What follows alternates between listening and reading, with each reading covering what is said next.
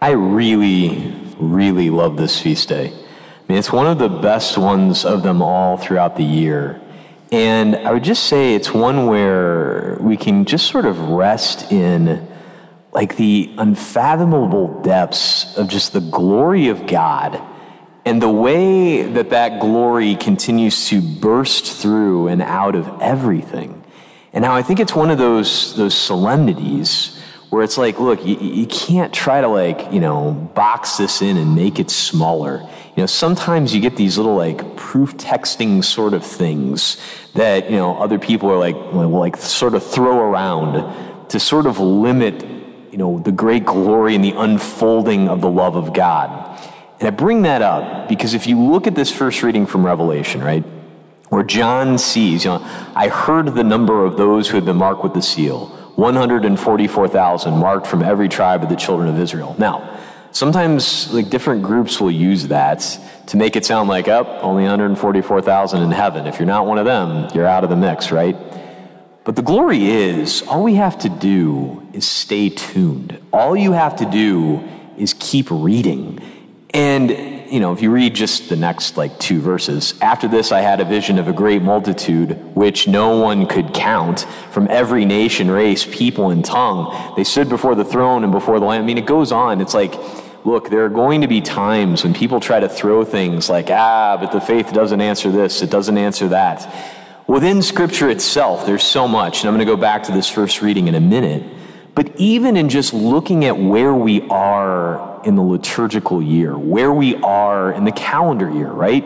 That tonight, you know, is one of those, you know, fun kind of secular cultural celebrations where little guys are going out trick or treating, right? And it's one of those things. I read a nice little meditation on this uh, earlier today from one of my favorite uh, journalists now, J.D. Flynn talking about how much he loves Halloween.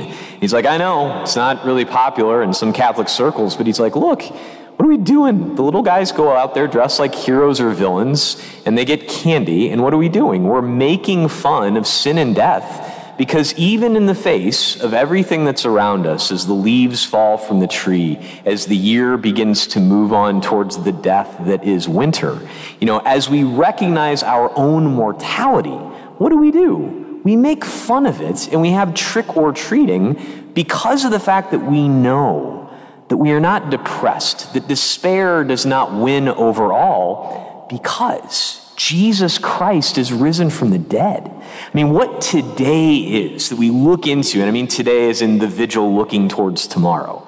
It is the fullness and the manifestation of Easter Sunday. I mean, Jesus Christ is risen from the dead, and because of that, who are these ones, you know, the great multitude that can't be counted? And this is what the elder says These are the ones who have survived the time of great distress. They have washed their robes and made them white in the blood of the Lamb. Now, have survived the time of great distress. Anybody here ever experienced any distress? I know I haven't. No, I mean, of course we have, right? We live in a fallen world. There is evil around us but we have a cultural holiday that literally makes fun of that distress. Why? Because there are those who have survived over that great distress, have washed their robes in the blood of the Lamb. What is that blood of the Lamb? It's the sacraments, the blood and water that flows forth from the pure side of our Savior from the cross, showing us, as we said many weeks ago, about forgiveness. The crucifixion shows that love is greater than sin. It's stronger than death. That ultimately the saints show us in the midst of every, you know, force of distress that the love of God conquers all of these things. And so what we do is we thank God for the fact that that love is on offer to us Every time we come to the sacraments, every time we look at the crucifix, every time we look at one of the statues of our favorite saints, we remember the fact that many have gone before us that put into practice the great victory that is Easter Sunday. And so the good news for us is even though, yes, there's evil and distress out there, and what I think we really have to fight against is we're in the culture out there, and this is one more thing I'm stealing from J.D. Flynn, is that yes, you know, Halloween is getting more and more gruesome and terrible. And I think what that is, is so many people have left away from the glory that is Jesus Christ, from the unending happiness and joy. They think we're a bunch of spoil sports, when in all honesty, it's like, why the hell would you want to spend time looking at a horror movie when you can look at heaven and know the fact that our ultimate peace and joy and comfort with Him is on offer right now? And that that distress will be overcome. It has been overcome by many before us. And He'll give us everything we need to keep stomping that distress underfoot. And I think what we have to do is to bear that joy and that light out into the world. And I just want to close tonight with the directions that the psalmist gives us in the second stanza tonight. Who can ascend the mountain of the Lord, or who may stand in his holy place? And he gives us three things one whose hands are sinless, whose heart is clean, and who desires not what is vain. So to look at ultimately what we do if we can imitate the love of Jesus Christ in everything that we do. And do we fall short sometimes? Of course we do. Sometimes those hands are not sinless. Sometimes, and I'll just tell you, pray for my poor little nephew David. He's my sister's number two, and number four threw a water bottle at him. Now he's got a big old hole in his lip, and he's on his way to the ER.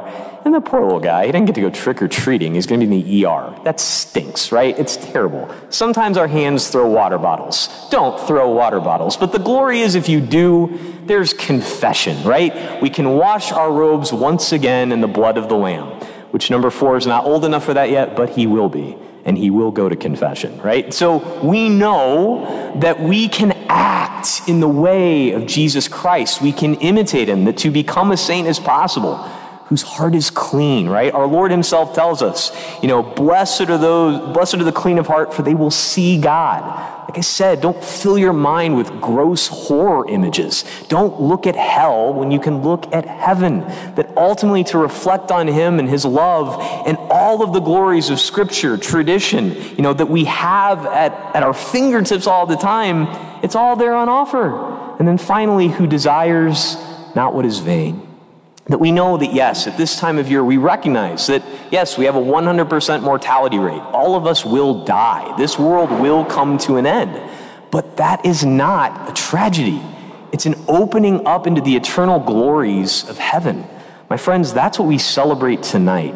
The fact that Easter Sunday didn't end 2,000 years ago, that we continue to put into practice the resurrection, the blood of the Lamb continues to be on offer. We have God in our midst. Remember, the great distress can be overcome. Don't spend all your time telling God how big the storm is. Tell the storm how big God is, because ultimately He is victorious.